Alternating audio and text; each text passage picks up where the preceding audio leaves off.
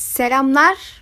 Uzun bir aradan sonra Jon Snow'un hikaye gelişimi incelemesine devam ediyoruz. Kendisini en son Lord Kumandan seçilmişken bıraktık. Ayrıca Stannis'in Kış Yarı Lord'u olma teklifini de geri çevirmişti. Dördüncü kitapta bildiğiniz üzere John Pav'u yok ama Sam'in ilk Pav'unda görünüyordu. Ama aynı sahneler 5. kitaptaki ilk John Pav ile de yazıldığı için doğrudan 5. kitaba geçiyoruz. Beşinci kitap Varamir Pov ile açılıyor ve bizi deri değiştirenler, worklar ve kurtlar hakkında bilgi veriyor. Ama en önemlisi ölen bir deri değiştirenin ikinci hayatı hakkında bizi, bize kesitler sunuyor. Varamir öldüğünde kendi kurdunun içine giriyor ve Jon'un ulu kurdunun da krallara layık ikinci bir hayat olduğunu söylüyordu. Yani aslında Martin bize Jon'un başına gelecekleri burada anlatmış. Zaten bildiğiniz üzere açılış povları muhakkak hikayenin ilerleyen bölümlerinde herhangi bir karakter veya olayla bağlantılıdır. Varamir bölümleri de Jon ile bağlantılı. Jon'un ilk pavu da Work rüyasıyla gö- görerek başlıyor ve görüyoruz ki yeteneği her geçen gün gelişip güçlenmiş. Sadece kendi kurdunu değil kardeşlerinin yaşayan kurtlarını da görüyor ve duyuyor. Eskiden kurt rüyalarında kardeşlerini hissederdi ama artık onları görmeye başladı. Bu bile gelişiminin göstergesi. Bir de gelişimi hiçbir eğitim almadan ilerliyor. Bu da dikkat çekici. Tabi bu sadece John için geçerli değil. Arya ve Bran için de geçerli. Tabi Bran artık kendi eğitimine başlamıştı 5. kitapta. Bran ve John bu konuda diğer kardeşlerinden daha güçlü ve hızlı gelişiyor gibi görünüyor. İleride fikrim değişebilir elbette yeni bilgilerle ya da yeni fark ettiğim bilgilerle. Ama şu ana kadar en güçlü Walk'lar Bran, Jon ve Arya şeklinde sıralamaya sahip benim için. Gerçi Arya'nın kurt dışında bir kedi Walklaması yüzünden Jon'dan daha güçlü olduğunu düşünenler de var. Biliyorsunuz ki Varamir Walkladığı hayvan sayısına göre güçlü olduğunu öne sürüyordu. Zaten bundan daha önce bahsetmiştim diye hatırlıyorum ama John'un bütün ulu kurtları görmesi bence çok daha özel bir durum. Yani John sahipleri olan ulu kurtları da worklayabilir hale gelmiş. En azından rüyasında. Muhtemelen hayaletin kardeşleri olan bağlantısı sayesinde bunu başarmıştır. Bir tek yazı göremiyor ama sur ötesinde olduğunu biliyor. Görememesi sebebi John'un hayalet sur ötesinde iken görememesiyle aynı şey. Surun kendisi bağı koparıyor gözüküyor. Daha evvel anlatmıştım zaten. Kurt uzaklardan ona seslenen sürü arkadaşlarını duyabiliyordu. Onlar davranıyordu. Kurdun siyah kardeşi kocaman bir keçin etini parçalarken gökyüzünden vahşi bir yağmur indi ve siyah kardeşin böğründeki kanı temizledi. Keçinin uzun boynuzunu tırmaladığı yeri. Başka bir yerde kurdun küçük kız kardeşi başını yukarı kaldırdı ve aya şarkı söyledi. Yüz küçük gri kuzen dişi kurtla birlikte şarkı söylemek için avlamaya ara verdi. Onların olduğu yerdeki tepeler daha sıcaktı ve yiyecek doluydu. Kurdun kız kardeşinin sürüsü geceleri koyunların, ineklerin, atların ve insanların avlarının etiyle besleniyordu. Hatta bazen insanların etiyle. Daha sonra uyandığında kuzgunu üstünde buluyor. Zaten kuzgun da rüyadayken bir şekilde John ile iletişim kurmaya çalışıyormuş gibi snow snow deyip duruyordu. Bu sebeple uyandığında üstünde görmesi doğal ama neden? Bilmiyorum. Bu kurt rüyası bu sebeple Blood River'ın kuzgun aracılığı ile yeşil rüya gösterdiğini iddia edemeyiz. Ama belki de rüyalarının içine sızıp neler gördüğünü öğrenmeye çalışıyor da olabilir. Arya da Mercy Pov'unda Narmelia'yı workladığında onu izleyen ağaçlar olduğunu görmüştü. Blood Raven ise Bran ve Jon dışında Arya'nın da peşinde olabilir. Daha sonra öğreniyoruz ki John kraliçenin adamlarından bazı şeyler duyuyor. Ejderhayı uyandırmak için ateş kan büyüsü için çocuk ve babayı yakma arzusu. Bunun Melisandre ve Stannis'in planı olduğunu düşünüyor ama biz bunu doğrudan hiç onaylamadık onlardan. Bu sebeple sadece kraliçenin adamlarının kendi aralarındaki beklentiler üstünde bir konuşmada olabilir. Hani biliyorsunuz kışır yolculuğu süresince de Stannis'ten birilerinin kurban etmesini bekliyorlardı. Şu kıştan, soğuktan, işte zorlu yolculuktan kurtulmak için falan. Netice ne olursa olsun Melisandre ve Stannis'in kan kurbanı verme tehlikesi var ve Jon da iki kral kanı olan Aemon ve Mace'in çocuğunu daha sonra Gilly ve Sam ile Eskişehir'e göndermeye karar veriyor. Elbette Jon Stannis'in bir bebeği yakmaya, yakma söylentilerini kabullenmek istemiyor ki yaralarından kaynaklı ateşin sayıklama olarak düşünüp kafasını atmaya çalışıyor. Çünkü ancak bir canavar canlı bir çocuğu alevlere atabilirdi.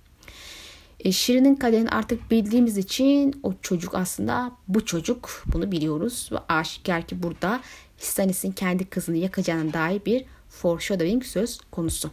Aemon'un Stannis'ten daha iyi adamlar bundan daha kötü şeyler yaptılar sözü de merak konusu aslında genelde Summerhall meselesine atıf olduğu düşünülür ama bir çocuğu ateşlere atmaktan daha kötü ne olabilir ki? Bunu merak ettim. E bunun dışında buradaki cümlenin şöyle bir manası da var gibi geliyor. İnsanlar iyi kalpleri ve iyi niyetlere sahip olabilirler ama bazen bazı şartlarda kötü şeylerle sonuçlanacak kötü kararlar alabilirler. Canavarca şeyler yapabilirler.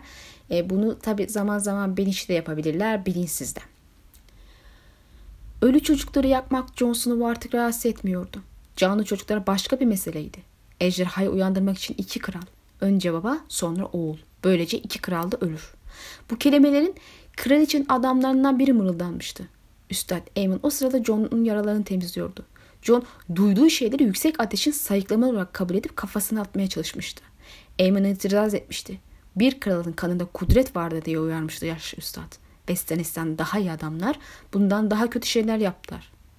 Kral sert ve bağışlamaz olabilir evet ama sütten kesilmemiş bir bebek sadece bir canavar canlı bir çocuğu alevin içine atabilir. Diğer yandan John Lord Kumandan olmaya alışmaya çalışıyor. E, kendisine hizmet eden bir kahya ve nereye gitse sürekli peşinde olan iki muhafızı var. E, John hayatı boyunca kış yarı lordu olmayı istemiş olabilir, hırsları olabilir ama netice olarak bir lord gibi yaşamaya da alışık değil. Bu sebeple yeni konumu ona garip geliyor. Alışık olmadığı bir elbise giymek gibi. E size tamamen yabancı kişilerle dolu yeni bir mekana gittiğinizde hissettiğinize benzer bir şey olsa gerek.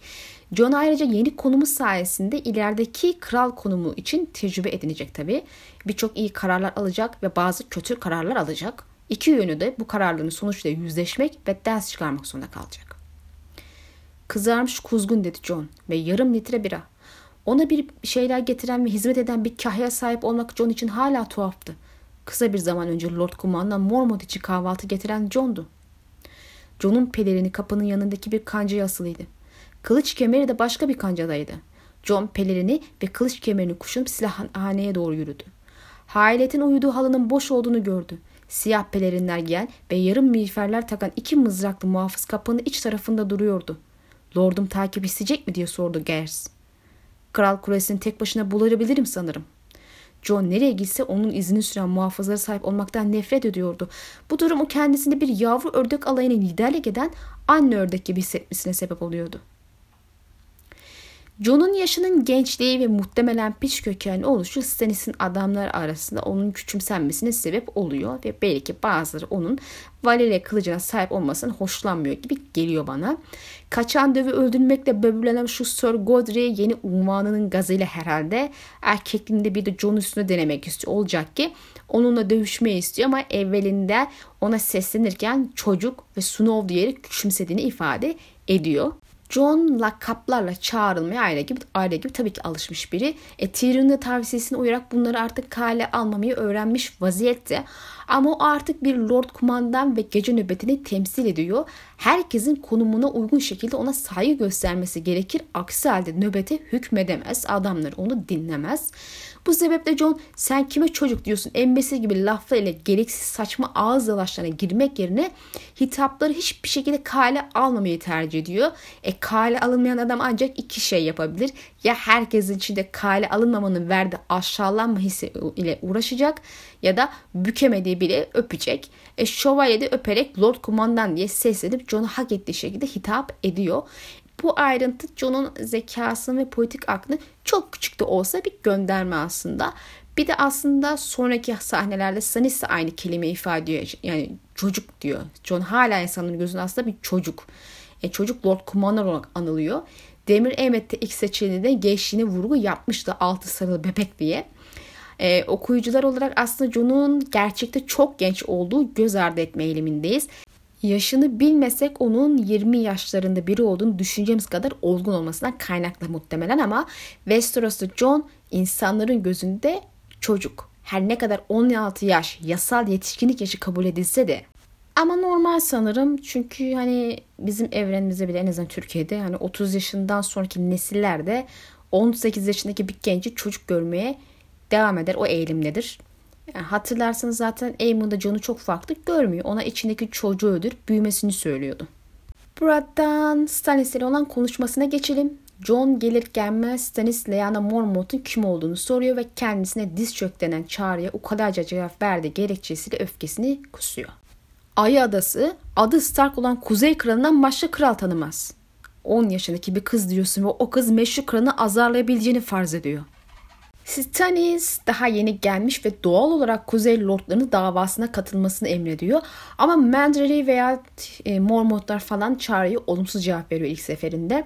Sadece Karstark olumlu cevap verdi ama onun ardında yatan gerçekleri zaten biliyoruz. İhanet etmeyi niyetlerin başında. Elbette sonrasında Mormontların varisi de Stannis'e katılıyor. Bu mesele ile ilgili daha evvel e, A Fire Cannot Kill a Dragon videomda ayrıntılı konuşmuştum aslında. Bu sebeple şimdi Stannis kısmına girmemeye çalışacağım. Stannis Jon'a son kez lordluk teklif ediyor ama gene reddediliyor ama bir an e, eğer e, giden mektupta kendi adı olsaydı e, Lyanna'nın cevabını farklı olup olmayacağını da merak ediyor Jon. İleride görürüz Jon Efendi görürüz inşallah diyorum ve geçiyorum. John Mens, Wall ve bebek e, meselesiyle ilgili de konuşuyor Stannis'te ve Stannis'e Wall'ın e, prenses olmadığını, bebeğin de prens olmadığına dahi bilmem kaçıncı defa ikna etmeye çabalıyor ama boş elbette. Çok inat ediyorlar bu konuda niye bilmem. Yabanlıların davasına katılması için Mace'e ihtiyacı olduğunu söylüyor ama Stannis'in kanunlara karşı katıcı bağlılığını biliyorsunuz dağısı haklı olduğunu düşündüğüm bir gerekçe öne sürerek Mace'i affederse bu firar etmeyi düşünen diğerlerine cesaret verir diyor. E, olay şu ki aslında Stannis yalan da söylüyor. Yani e, kanunlar meselesinde tabii ki de samimiydi ama Mace'i affetme meselesinde yalan söyledi. Bence ahlaksızca bir yalan falan değil çünkü. E, söylediği şey gayet doğruydu. Ve bu ayrıca Kuzeylilerin de ona karşı daha olumsuz bakmasına da sebep olabilir belki. En azından onun endişe kaynaklarından biri de bu olabilir. Gerçi söylediği gibi kimse ona itaat etmemeyi seçmiş iken kaybedilecek bir şey de yok. Ama neticede Mens'i affediyor ve muhtemelen Melisandre'ye ikna ediyor ve Çıngıraklı'ya yer değiştiriyor. Ki bu sahnede kendisini görürüz zaten. E, sonrasında da Çıngıraklı'yı Mens'ye yakıyorlar. İstenirsin bunun bildiğinden %100 eminim şu an. Yani Melisandre ondan gizli kapaklı iş çevirmez. E, zaten nereye kadar saklayabilir ki Stannis'in yaş- Stannis'ten onun yaşadığını. Dahası Kırmızı Rahibe'nin Stannis'i ikna edemeyeceği şey yok gibi bir şey neredeyse. O yüzden böyle çok da saklamak, gizli kapaklı iş yapmak için uğraşmasına gerek yok. Bununla beraber Melisandre nasıl Mace'i ikna etmiş olabilir? Mace e, ölümden korktuğu için Pakuniyam ağam öldürme ne dersen yaparım diyecek hali yok. Onun kişiliğine uymuyor bana göre. Muhtemelen Melisandre bebeğini kullandı. Hatırlarsınız eğer Wall bir keresinde John'a Melisandre'nin bebeğin surda olmadığını bildiğini ama ses çıkarmadığını söylüyordu. John da bunu neden yapsın gibisinden soru sormuştu. İşte o da herhalde bir nedeni falan vardı gibi bir şeyler demişti. Muhtemelen o neden mens olabilir. Mens'i kullanabilmesi için bebeğin güvenliğini sağlama sözü vermiş olmalı. E bir baba neticede karısından kalan tek şey oğlu. Hatta teknik olarak elinde kalan tek şey oğlu. E onu korumak için Stannis'in emrine girmiştir diye düşünüyorum. John bebeği ve Eamon'ı gönderme kararını aldığında Gilly'yi de doğal olarak Sam ile beraber gönderecek. Bu sebeple Stannis'i ikna etmesi gerekiyordu. Zira Gilly ayrıca Mace'in olduğunu süt annesi. E John da Stannis'in kişiliğini bildiği için onu manipüle edecek bir hikaye uyduruyor. Stannis'in tarafından haberler Stannis tarafından haberler yayına dair bir giriş yapıyor böyle. Stannis tabii ki buna kızıyor ve John da bundan fırsat kızı göndereceğini söylüyor. Yani boş boğazlara gerek yok bizim burada göndereceğim onu da falan diyor. Ama Melisandre hemen araya girip Süthane'yi e, Süthane'yi prensten ayırmamak gerek falan diyor. E, bunun üzerine böyle kız kadın önüne taş koyunca John da böyle hızlıca düşünüp son bir hamle yapıyor. Ve kızın babasının ve kocasının aynı kişi olduğunu güzel bir şekilde Stannis'in bilmesini sağlıyor. E, Stannis bunu duyunca tabii ki de şok geçiriyor haklı olarak. Ve bu iğrençliğe katlanamayacağı için kızın gitmesi konusunda hem fikir oluyor. Biliyorsunuz zaten John manipüle konusunda iyi. İğrençliğe katlanamayacağı için kızın gitmesi konusunda hem fikir olacağını çok iyi biliyordu.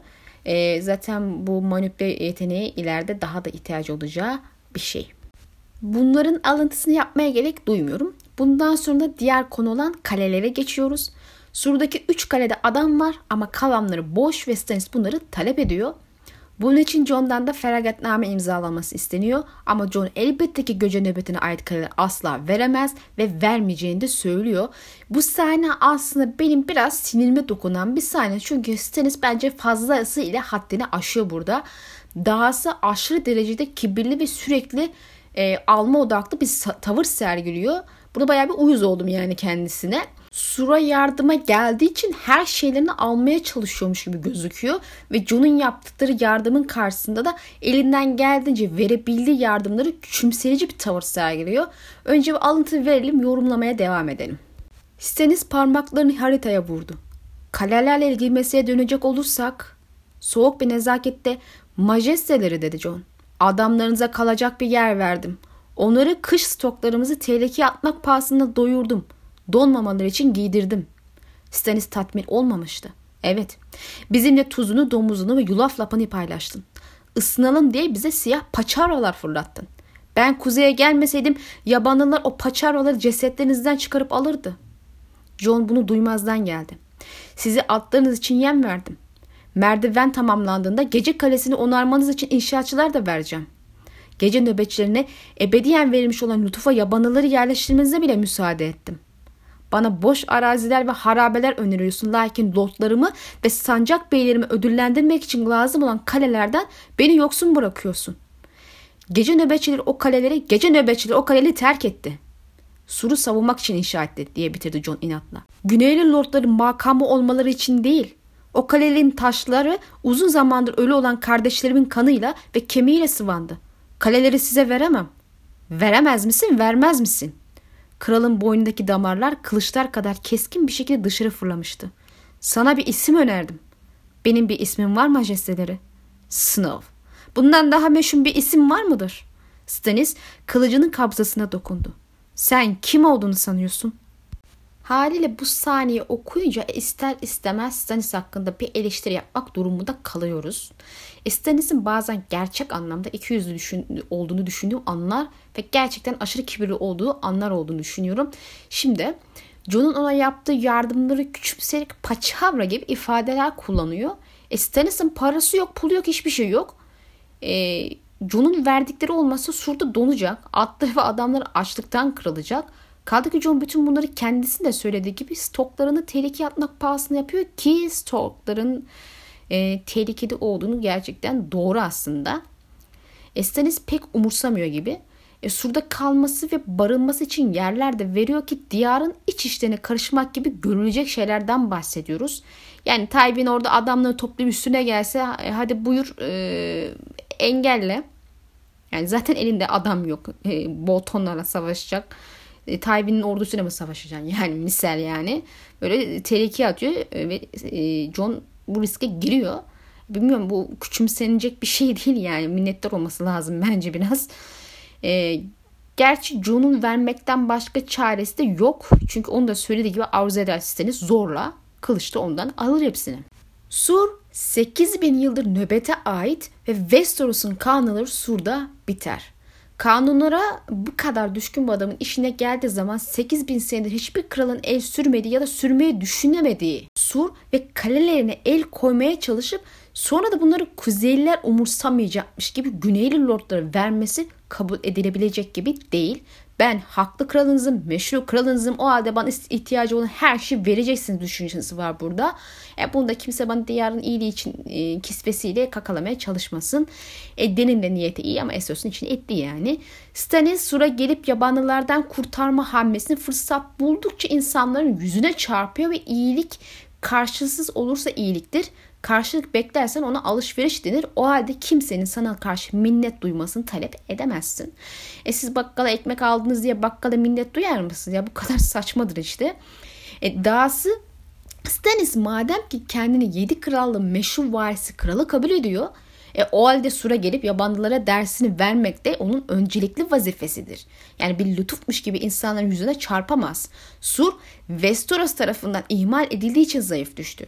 E Kaan'ın konu olduğum podcast videosunda söylediğim gibi Sur Westeros'un mevcut halin simgesi olarak göze önüne, önüne serildiği bir kurumdur. E Sur'un zayıflığı diyarın zayıflığı demektir. E Sur düşerse diyar istila edilir. Ya ötekiler ya da yabanıllar tarafından. E netice itibariyle Stannis Sur'a yardıma gelmeseydi Yabanıllar Sur'da kalmayacaktı sonu yani. Güneye inecek ve saldırılar düzenleyecekti. E, haliyle öyle veya böyle uğraşmaları gereken başka bir mesele daha peyda olacaktı. E, bu sebeple Stannis'in tavrı ikiyüzlüce o yapması gerekeni yaptı. Madem kendini meşhur kral olarak kabul ediyor. Ama bunu lütufmuş gibi anlatıyor. E Jon'un dediği gibi krallar sadece almayı biliyor ve memnun da olmuyorlar bir türlü. E dahası Stannis Jon'a benim müsamma, müsamma göstermem ile Lord kumandansın bile diyor yani. E, nöbetin Lord kumandanı kendi adamları tarafından seçili. Krallar tarafından değil. Ama Stannis'in suru benim surum diye sahiplendiği bir sahnemiz bile var. E, Mace'in yakıldığı povda. Yani sur lordların kralların malı da değildir. E kaldı ki madem bu kadar sahipleniyorsun ne diye Totoş'unuzu kurtardım diye yüzlerine çarpıyorsun. Yani sana ait olanı korumuşsun işte madem öyle. Yani sahnelerin ayrıntıları okuduğunuzda neresinden bakarsanız bakın Stannis'in kuzeydeki surdaki tavırları genel anlamda biraz sıkıntılı. Neyse neticede kaleler John'dan kalıyor ama bir sene sonra kaleler hala boş olursa izni olsun olmasın çökecekmiş üstüne kaleleri. Buna da biz gasp diyoruz ama neyse artık. Kralım, kraliçeyim diye ortada gezen herkes her şeyi kendi malları gibi gördüğü için onlar bu gözle bakmıyor belli ki. Buradan ikinci Jon Snow povuna geçelim. Jon Dalla'nın oğlunu kurtarmak için bebekleri değiştirmeyi teklif ettiğinde Gilly ilk başta baya bir direndi ama Jon'un acımasız ve tehditkar konuşması dikkatime çekti. Aslında ilk kitapta da Jon'u ikna etmek Jon'un ikna etmek istediğinde tehdit etmekten çekinmediğini biliyoruz. Ama bir kadının bebeğini ölümle tehdit ettiğine de şahit olmamıştık. Bu tamamen başka bir seviye. Ve tabii ki de çok yanlış bir şey. Yani hoş ve kabul edilebilir bir şey değil. E Martin zaten kitap yayımlanmadan evvel John'u daha gri bir karakterde göreceğimizi söylemişti. Bahsettiği bu sahneydi. Evet John'un yaptığı bence çok kötü bir şey. Hoş değil. Ama hani bir e, kurgusal anlamda e, John'un bu şekilde bir gelişim sergilemesi hikayenin e, renklenmesi vesaire açısından benim hoşuma gidiyor. E, zaten gri karakterleri sevdiğim için sanırsam e, John'un daha da grileşmesi benim görmek isteyeceğim bir şey. Biliyorsunuz John ilk aşamamı böyle güzel sözlerle ikna etmeye çalışır. Daha sonra duygusal tarafınıza dokunmaya çalışır. Ama bu da işe yaramaz ise sonunda sizi tehdit eder. Kitabın ilk povunda Bran'ın e, falan işte ikna çabaları işe yaramayınca John doğrudan Ned'i ikinci aşama ile ikna etti. Daha sonra Sams konusunda arkadaşları ile ilk iki aşamayı da kullanarak ikna etti arkadaşlarını.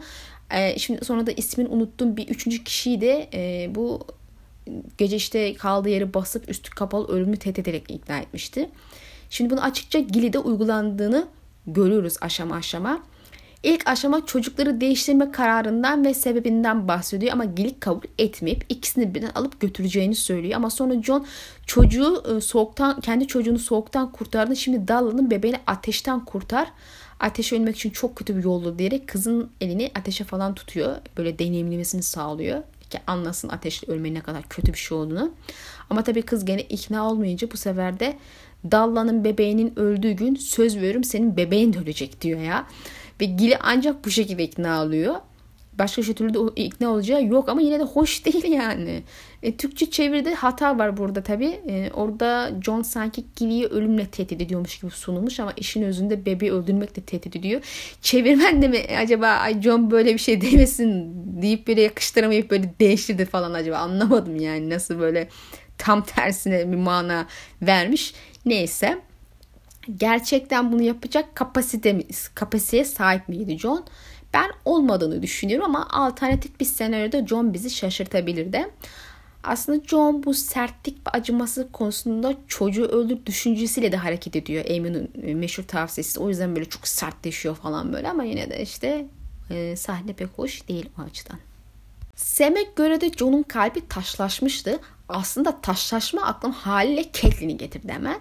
O da kalbini taşlanmış gördükten sonra Lady Taş kalbe dönüşmüştü. Yani bu bir foreshadowing onun için. E, onun için bir foreshadowing olarak kullanılmış ise aynı şey John için de kullanılmış olabilir mi diye haklı bir soru soruyoruz. Beşinci kitap boyunca Tormund'un kara kalpli kara piç sözünü açık bir foreshadowing olduğunu kabul ediyorsanız taş kalp meselesini de ikinci işaret olarak e, kabul etmek doğru bir çıkarım olabilir. Hele ki bu sahnede yazarın John'u daha gri karakter şeklinde gösterme arzusu da düşünülürse. Değildiği zaman John'un dönüş yaşı görmek için neredeyse sabırsızlanacağım. Kafamdaki gibi olursa zevkle okurum. Şahsen dediğim gibi grileşmiş karakterler okumak bana daha bir zevk veriyor. Daha bir e, cezbediyor bunu, beni. O yüzden de bu sahne e, genel açıdan böyle baktığımızda içerik olarak tabii ki de hani hoş değil bir çocuğu ölümle tehdit etmek ama hani genel anlamda sahne benim en sevdiğim John sahnelerinden biridir. Grileşmesi açısından. Onu bir kargaya dönüştüreceksiniz. Geliş solgun elinin tersi gözyaşını sildi. Yapamam, yapamam. Çocuğu öldür diye düşündü John. Yapacaksın. Aksi takdirde Dalla'nın oğlunun yandığı gün senin bebeğin de ölecek. Eğer bir oğlun olsaydı ben onu kaybetseydin sen de ağlardın diye düşünsem. Gilly'yi kederli olduğu için suçlamıyordu. Bunun yerine Jon Snow'u suçluyor ve Jon'un kalbinin ne zaman taşa dönüştüğünü merak ediyordu.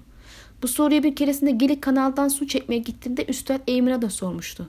Yaşlı adam onu Lord Kumandan yaptığınızı diye yanıtlamıştı.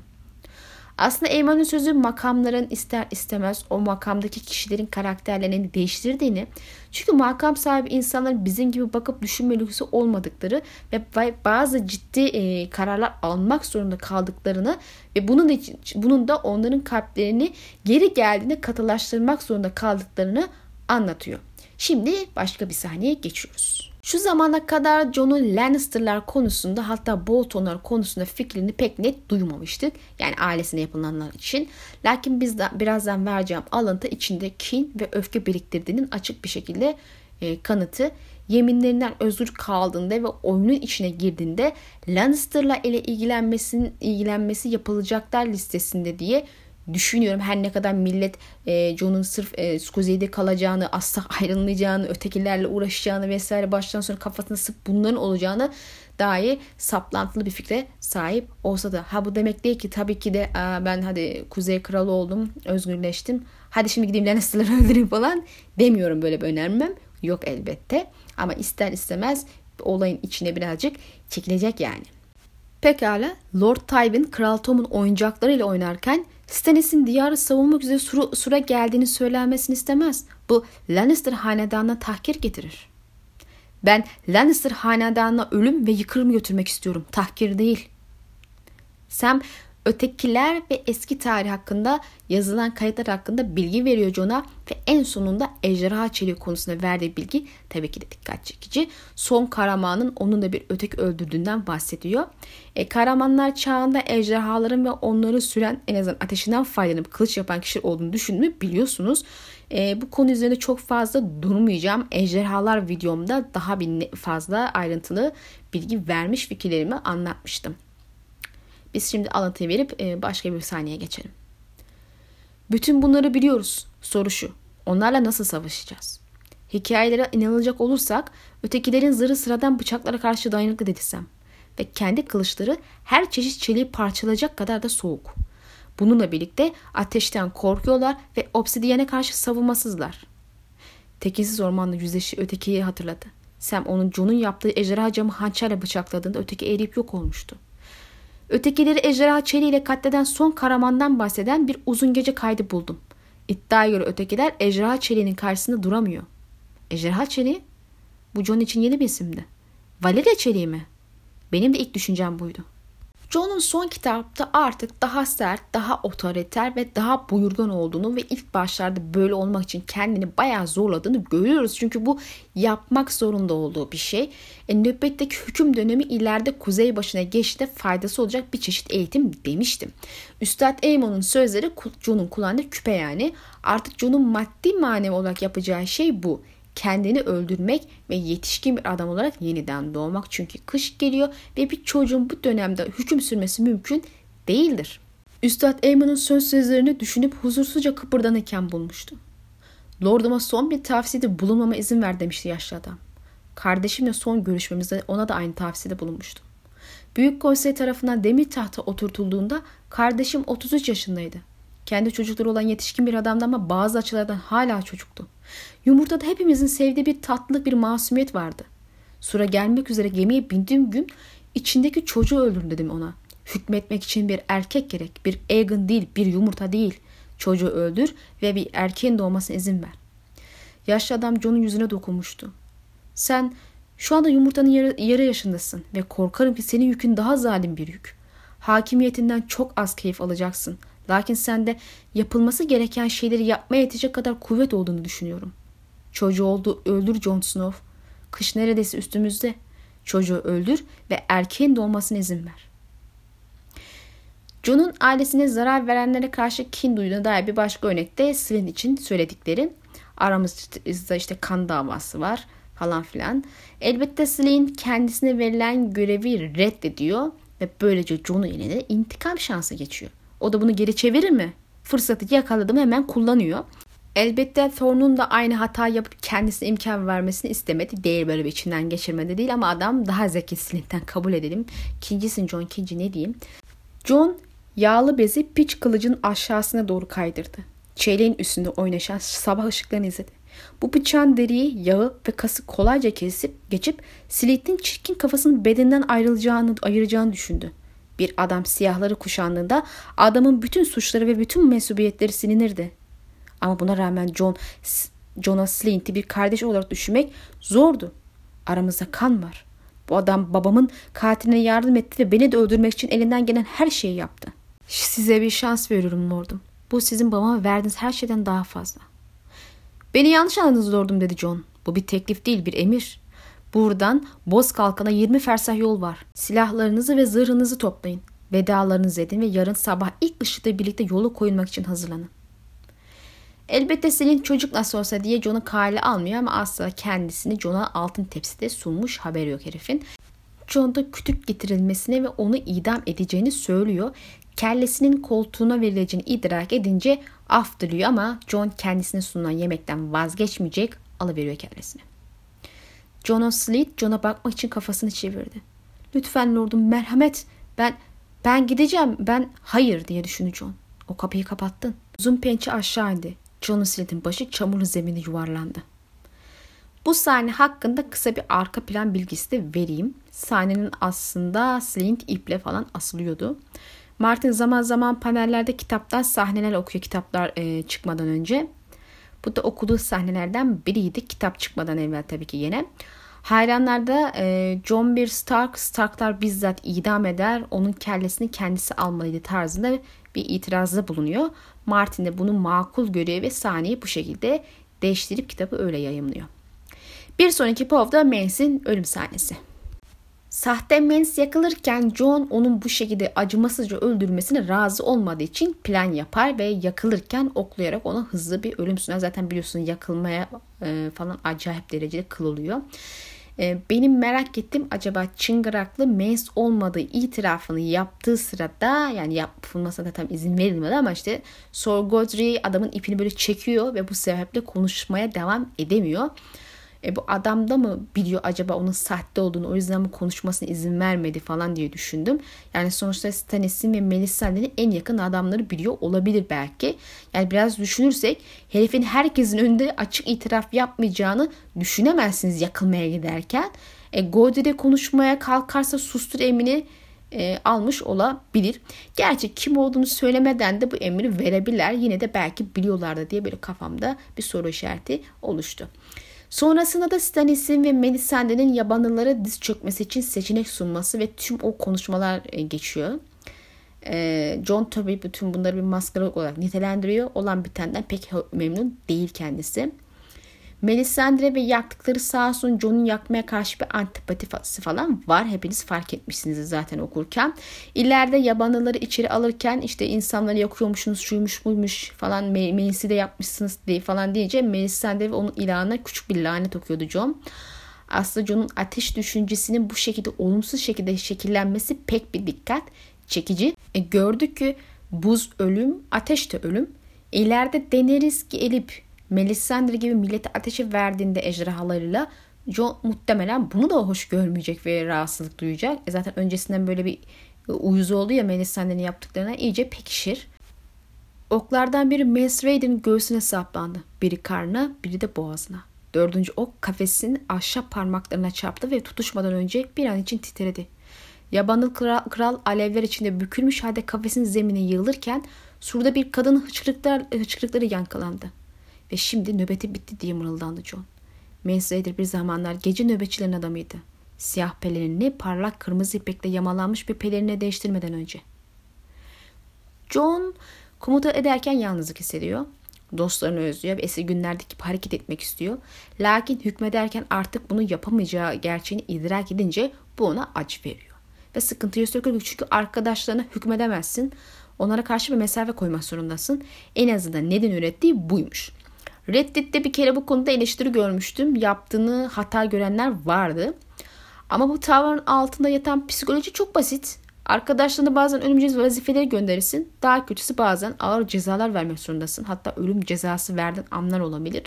E, duygusal bağın yakınlığın olduğunu birine bu şekilde e, tavır sergilemek zordur. Yapman gerekeni yapmana engel olur.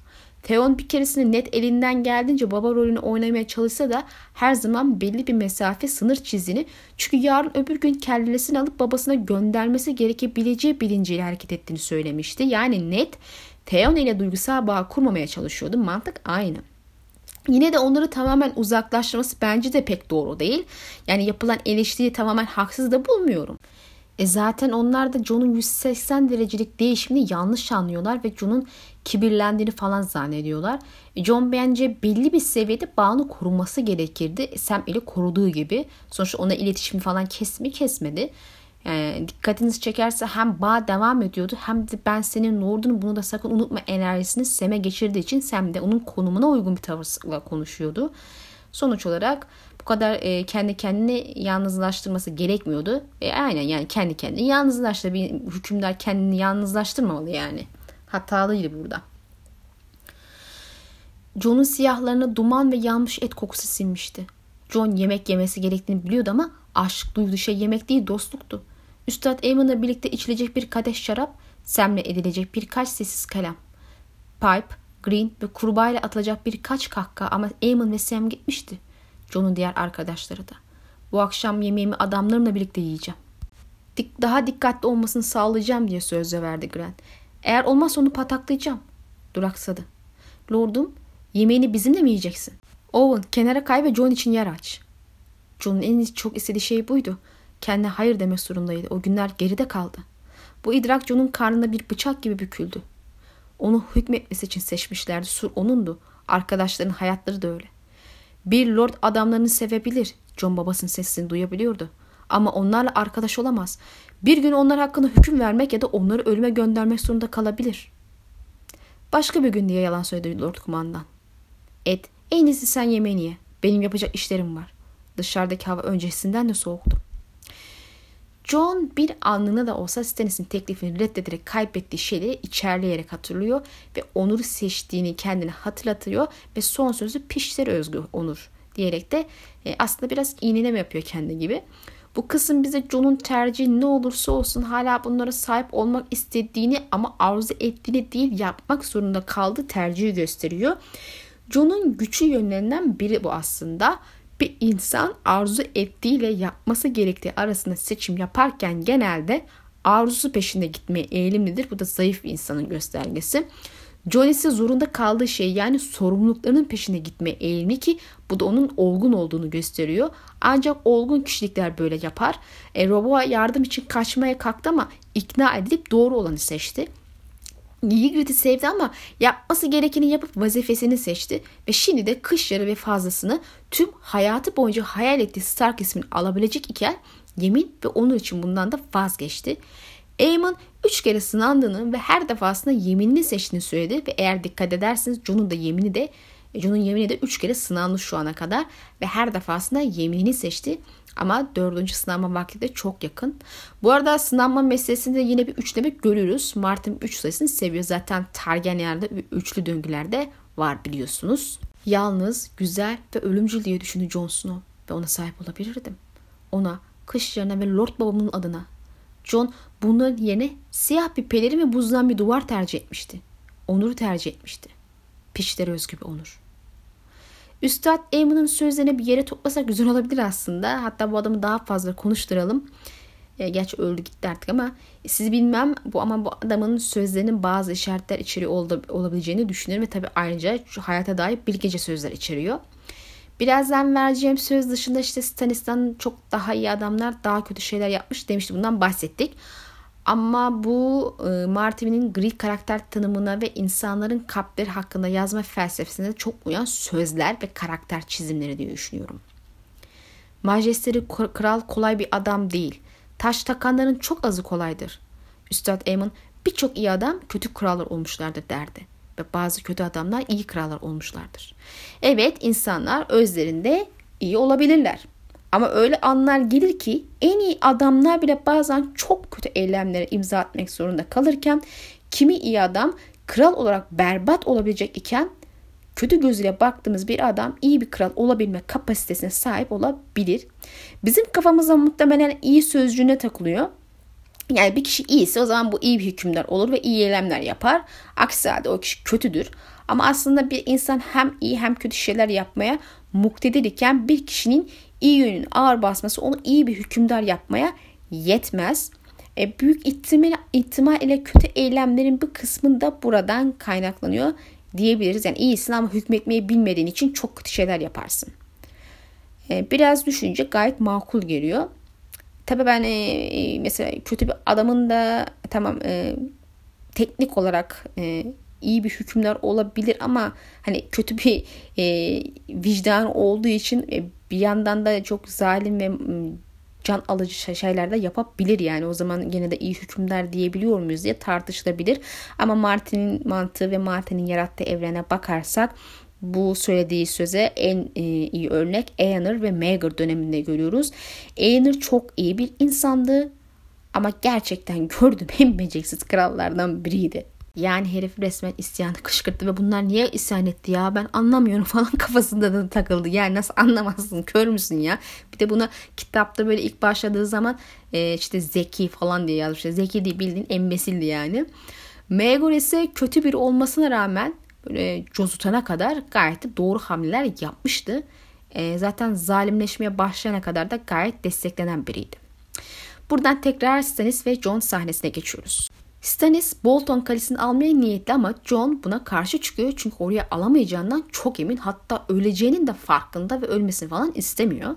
Her ne kadar Stannis'ten çok hoşlanmasa da onun diyarın iyiliği için savaşına ikna olmuş durumda. Dahası Kuzey'i Bolton'un elinden alması ve demir adamları kovalaması Kuzeyli ve Winterfell çocuğu olarak işine de gelecek bir durum. Ya, ölüm meselesinde haklı da aslında. Yani daha zaten Lord Bolton Stannis'in kendi ayağına geleceğinden emindi. E, nitekim Karstark da onu bu yönde kışkırtmıştı. Ve bu sebeple onu yok edecek bir tuzak kurdu ama tuzağın içeriğini bilmiyoruz. Netice olarak işin sonunda Stannis ikna oluyor John'un gösterdiği hedefi seçerek yola devam ediyor ve böylece Rose'un tuzağından farkına varmadan kurtuluyor. Yani John aslında hayatında boştu. Bu şekilde görünüşte Glover hanesini de davasına katacak. Ayrıca Stannis'i daha kabilelerine yönlendirerek adam bulabileceğini de ikna ediyor. Zaten biraz da bu şekilde dehşet kayısına gitmekten vazgeçiyor. John birçok askeri bilgiler vererek Stannis'e danışmanlık yapıyor ama aslında bu yaptığını da kendi içinde sorguluyor. Çünkü taraf tutmak gibi görüntü çizdiğinde farkında. Ama içinde sürekli olarak iki karşı ses kapışı işte tam e, e, Martin'in felsefesi işte iki kalbin iki ayrıldığı durumlar falan. Bunu kitap sonuna kadar görmeye devam edeceğiz. Aslında bu iç çatışma e, temelde diğer işlerine karışıp karışma meselesi üzerine ilerliyor gibi gözüküyor. E, John biraz hile yaparak dolaylı yollardan kendince bahanelerle kuralına göre oynamaya çalışıyor. Hatta verdiği bilgileri bir çeşit pazarlık aracına bile dönüştürüp Stannis'ten istediği adamları alıyor. E tabii ki bu aslında Lord kumandanların e, yapmay- yapmaması gereken bir şey. Ama yine de işte John e, illaki bir şekilde müdahale etmeyi istiyor. Az önce bahsettiğim sebeplerle elbette. John ettiği bütün sözlerin heba olduğunu fark etti. Stannis ya dehşet kalesini alacaktı ya da almaya çalışırken ölecekti. Gece nöbetçileri taraf tutmaz dedi bir ses ama bir diğeri cevap verdi. Stannis diğer için savaşıyor. Demir adamlar ise köle ve yağma için. Majesteleri, nerede daha fazla adam bulacağınızı biliyorum. Bana yabanlıları verin, adamları nerede ve nasıl bulacağınızı memnuniyetle söyleyeyim. Yabanlılar sizin için sadece ok hedefi. ben onları surun üstünde daha verimli bir şekilde kullanabilirim.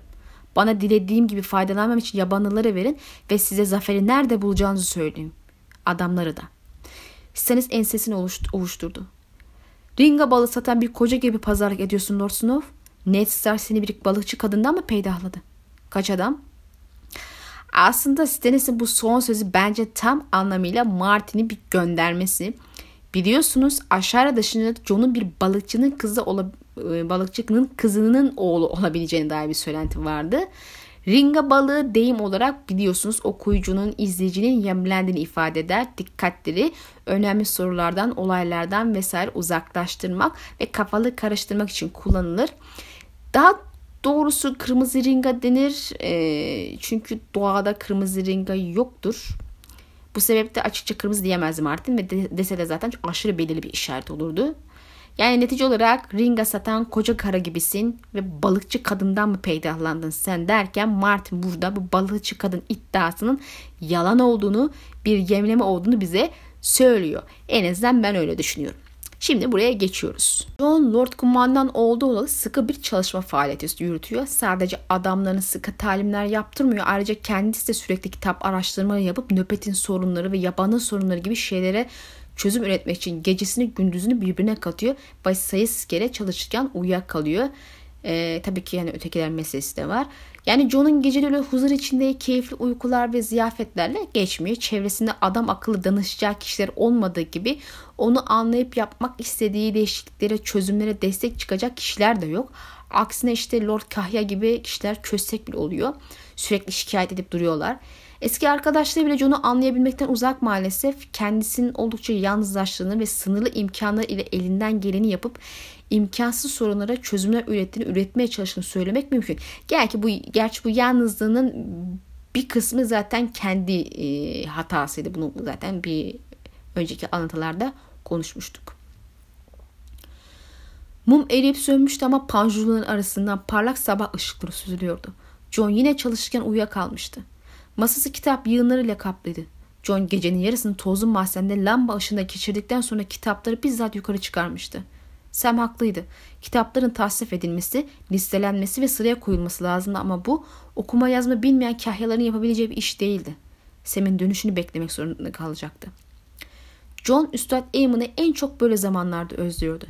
Clydas kuzgunlarla yeterince iyi ilgileniyordu ama Aemon Targaryen'ın bilgisinin ve deneyiminin onda birine bile sahip değildi. İrfanı bundan bile azdı. Bob'un kendince iyi bir adamdı ama kafatası köprüsünde aldığı yarı onu tavrını de sertleştirmişti. Bob'un şimdilerde söylediği tek şarkı kapaları mühürlemekle ilgilendi. Otel Yenwick sessiz olduğu kadar hissizdi. Yaratıcılıktan, yaratıcılıktan uzaktı ve baş korucuları göreve getirdikleri anda ölüyorlardı. Arabalar hareket etmeye başladığında gece nöbetçileri en iyi adamlarının çoğunu kaybetti diye düşündü. Yaşlı ayı, Corin Yarımel, Donald Noy, German Bogvan, amcam. Yabanlılara beslemek sıkıntılı bir süreç çünkü depodaki yiyecekler kısıtlı ve diğer sura kaynak göndermiyor artık. E bu yüzden onlara çok az yiyecek veriliyor ve bu da onları ishal etmesine sebep oluyor. E kargaların daha iyi beslendikleriyle şikayet ediyorlar. E John da daha fazla yiyeceğin sadece surda vazife yapanlar için olduğunu ve bunun sebebinin de suzu tutarak onları ve diyarı ötekelere karşı koruduğu için diyor ve bir teklif yapıyor. Daha fazla mı yiyecek istiyorsunuz diyor sordu John. Yemek dövüşçüler için. Suru tutmamıza yardım edin ve kargalar kadar iyi beslenin. Ya da ya da yiyecek tükendi onlar kadar kötü beslenin. Seçmek zorundasınız diye tekrar etti Jon Snow. Hepiniz. Kimse sizden yemininizi, yemin etmenizi istemiyor. Hangi tanrılara taptığınız umurumda değil. Benim tanrılarım eski tanrılar, kuzeyin tanrıları. Lakin sizler kırmızı tanrıya, yediye ya da dualarınızı duyan herhangi bir tanrıya ibadet edebilirsiniz. Bizim mızraklara ihtiyacımız var. Yaylara, sur boyunca gözlere. Mızrak ya da yay tutmayı bilen 12 yaşından büyük her çocuğu alacağım. Yaşlılarınızı, yaralılarınızı, sakatlarınızı hatta artık dövüşemeyenlerinizi bile alacağım. Onların yapabileceği başka işler var.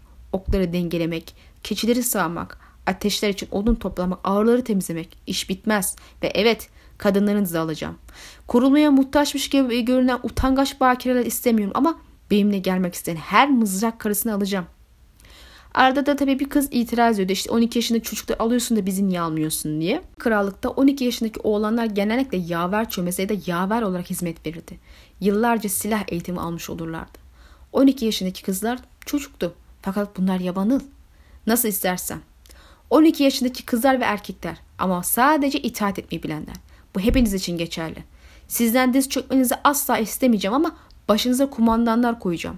Ne zaman kalkacağınızı, ne zaman uyuyacağınızı, nerede yiyeceğinizi, ne zaman içeceğinizi, ne giyeceğinizi, kılıcınızı ne zaman çekeceğinizi ve okunuzu ne zaman salacağınızı söyleyen çavuşlarınız olacak. Gece nöbetçilerin adamları ömür boyu hizmet ederler. Sizden bunu istemeyeceğim. Ama surda olduğunuz sürece benim emrimde olacaksınız. Bir emre karşı itaat gelirsiniz, kellenizi alırım. Bunu yapıp yapmayacağımı kardeşlerime sorun. Yaptığımı gördüler. Bu şekilde John yabanıları ikna ederek adam açının bir kısmını dermeyi başarıyor ve katılmaya kabul edenleri surdaki kalelere dağıtıyor. Elbette John'un tüm derdi surun tüm savunmasını daha da güçlendirmek. Çünkü biliyorsunuz ötekilere geldiği zaman 3 tanecik kaleyle suru savunamazlar. Surdaki tüm kalelere adam yerleştirmeleri şart. Elbette adam bulmak yemek bulmaktan kolay. Surun yemek deposu bir süre yeterli ama süre tamamlandığında o boğazları doyurmak mümkün olmayacak. Hele ki bu şekilde hizmetine aldığı adam sayısı artarken bu pek mümkün de değil. Bu sebeple onun bir sonraki çözmesi gereken sorun da bu. Bildiğiniz üzere nöbet lordların gönderdiği ve lütuftan gelen yiyeceklerle besleniyordu. Belli bir kazançları yok yani maddi anlamda. Kış gelip stoklar tükendiği zaman güneyden malzeme satın alabileceklerini düşünüyorlar ama John'a göre bunun için hem sikke hem de yiyecek satmaya gönüllü birileri olması lazım ama ikisi de yokmuş. İlki anlaşılabilir durum da ama ikincisi nedir? Yani neden satmaya gönüllü birileri olmasın? Yani üzerinde düşünce çıkarım yapmak zor değil aslında. Uzun kış geldiğinde ekip biçmek eskisi gibi kolay olmayacak ve bu da kıtlık tehlikesi demek. E zaten diğer de yeni, diğer yeni savaştan çıkmışsa yaraları sarıyor durumları iyi değil. Böyle şartlarda elindeki kısır stoğu altın için satmak isteyecek bölgeler bulmak zor olur. E, malum altını yemek diye yiyemezsiniz. John'un aklına vadi geliyor. Savaşa girmemiş bereketli topraklar olduğu için en iyi şansın o olduğunu düşünüyor. Eğer yeterli miktarda sikkemiz olsaydı güneyden yiyecek alıp gemiyle buraya getirebilirdik dedi Dorkahya. Yapabilirdik diye düşündü John. Altınımız olsaydı ve bize yiyecek satmaya gönüllü birliğini bulabilseydik. Bunların ikisi de yoktu. En iyi umudumuz kartal yuvası olabilir. Arryn Vadisi'nin bereketiyle meşhurdu ve savaştan etkilenmemişti. John, Lady Catelyn'in kız kardeşinin Ned Stark'ın piçini besleme konusunda ne düşüneceğini merak etti. Çocukken Lady'nin onu yediği her lokmayla kinlendiğini hissederdi. Ah Catelyn ah ne diyeyim ben sana. Bildiğiniz üzere daha sonra gelecek olan Demir Banka temsilcisi aracılığıyla altın sorunu çözecek. Sonrasında donulan özür şeylere kadar tüm bölgelerden yiyecek temin etmeyi düşünüyor. Ama elbette muhtemelen bu girişimlerin hepsi boşa çıkacak. yani ötekilerin gelmesi, surun yıkılmasıyla falan. Yani surdakilerin aç kalmaya fırsatları olmadan savaşın başlayacağını öngörmek de zor değil. Surdaki stoklar en az 3-4 kış onları götürürmüştü Gerçi sonradan gelecek yabanlılar ile o sayı, sayı muhtemelen bir ikiye düşer diye tahmin ediyorum ama netice olarak zaman atlaması olmadan bir ila bir buçuk sene içerisinde savaş başlayacaktır. Haliyle Martin neden böyle bir olayı mesele haline getirip John'u ve bizleri meşgul ediyor? Sayfa doldurmak için sanıyorum.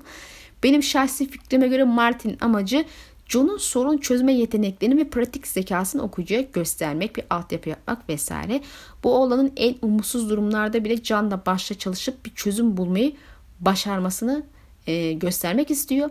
İşte mesela parayı borç alacak ve o borcun en azından bir kısmını yabanıllardan topladığı tüm değerli eşyalarıyla yapacak. Yani genel olarak hükümdarların iyi olup olmamasının kişiliğini iyi olmamasıyla ilgili sorunlarla baş etme şekilleri belirler düşüncesiyle hareket ederek Jon'a bize bunu gösteriyor. Bilen bilir Martin'in Yüzüklerin Efendisi için bir eleştirisi vardı.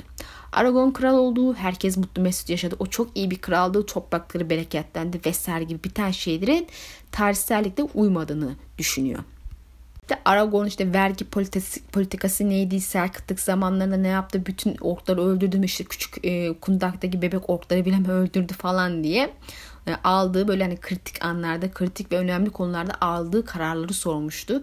Yani yönetmenin zor olduğuna ve iyi bir kral olmanın bu sorunlara e, çözüm üretmekle ilgili daha doğrusu iyi bir çözüm üretmekle ilgili olduğunu ima etmişti. Bu sebeple bize John'u veriyor. Elbette bence bu sadece bir fragman. Asıl filmi John Kral olduktan sonra göreceğimize inanıyorum. Sonuçta daha evvel dediğim gibi Sur'da iyi kötü yaşadıkları John'un ölüm gelişmesi içindi. Burası video bitirmek için uygun. İnşallah beğenmişsinizdir. Beğendiyseniz beğeni tuşuna basıp paylaşmayı unutmayın lütfen. Sonraki hafta görüşmek dileğiyle. Allah'a emanet olun.